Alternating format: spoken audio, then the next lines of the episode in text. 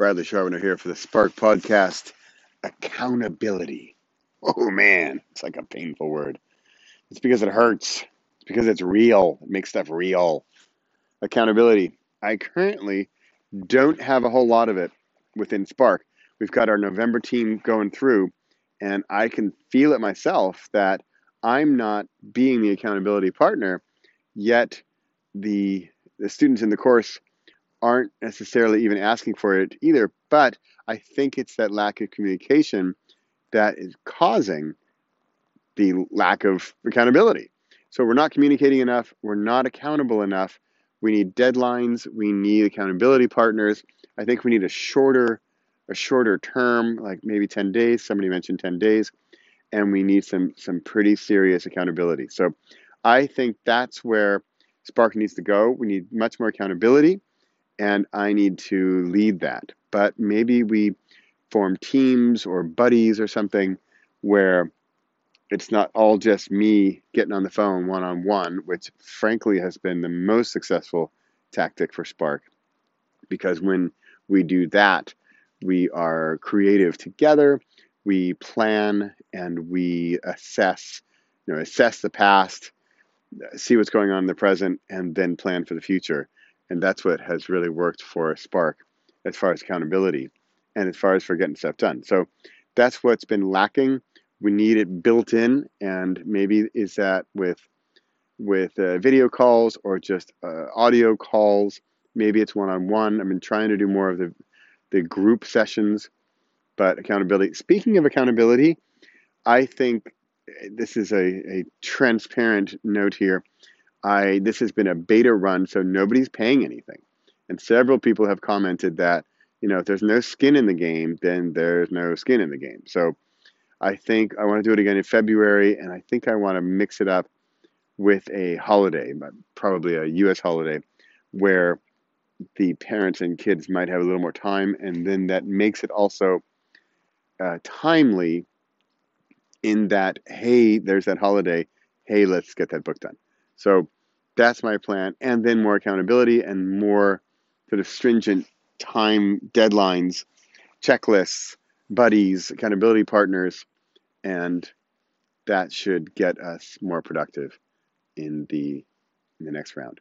So we've had a couple gung ho folks in Spark this time, and they are the types who just do it anyway. So always have going to have the gung ho types who just do it anyway and don't need the accountability just because they really want to do it.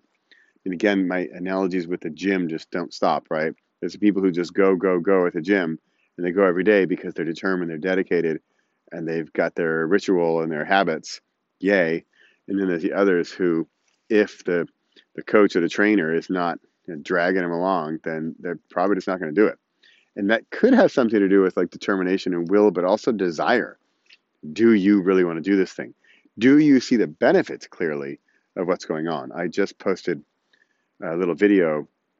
I'll, I'll try to put it in the show notes here of what the uh, well the main topic of the post was about how thick paperbacks are based on short page counts. I think it was like you know 42 pages and one was 66 pages, and what does that look like as a paperback? And frankly, I thought it looked quite good. I thought it was going to look like a chintzy, cheesy, cheapy stapled, you know, piece of paper. But I thought it looked uh, professional. So hats off to Amazon for making that look good. And I thought the sort of matte finish on the paperback, on the cover, the actual paper, felt great. So win-win there. And hey, it's it's short, it's easy. Let's get these books done. Let's get some covers. Let's get them up there. Let's publish them. They're live. It's yours forever. That's the idea. All right. I just got back from Las Vegas, Nevada, from a big uh, writers conference, thousand plus authors, working the business side of author authorship, and I'm right there in the middle of it. Also promoting and working with Spark and talking to people about it. It had some real neat success story from Amy Borst and her daughter, who has written I think nine books now. It started when she was I think nine or ten, and now she's 19. She's got a bunch of books done. Super neat success story with mother daughter team, and daughter just taking off with the baton and and going for it. So that's last week's episode of Spark. Uh, it's called Amy Boris. It's called Cinder Skella, and she had oh she had a couple other really good titles. anyway, I can't remember. Have to look them up. Was it Little Little Dead Riding Hood or something? So good, so good, so fun. Kids' imagination, just let it flow and it will just fly. All right? This is Spark Podcast. I'm your host, Bradley Charbonneau, talking about accountability. I know, it's like a bad word, but it's what makes stuff happen. So that's what we need more of. If you have any questions about Spark, uh, drop me a line or head over. I think you can go to spark.repossible.com or you can find me anywhere pretty much online if you can spell my last name. C H A R B O N N E A U. Rewind that. Play that at 0.5 speed.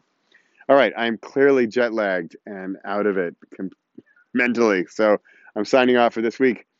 Great having you here. Talk to you next week. Let's get that spark done. Let's get these books done. December 17th, I've got a book coming out called Chapter One, celebrating the first sparklers and their books. All right. Thanks for being here. Bye bye.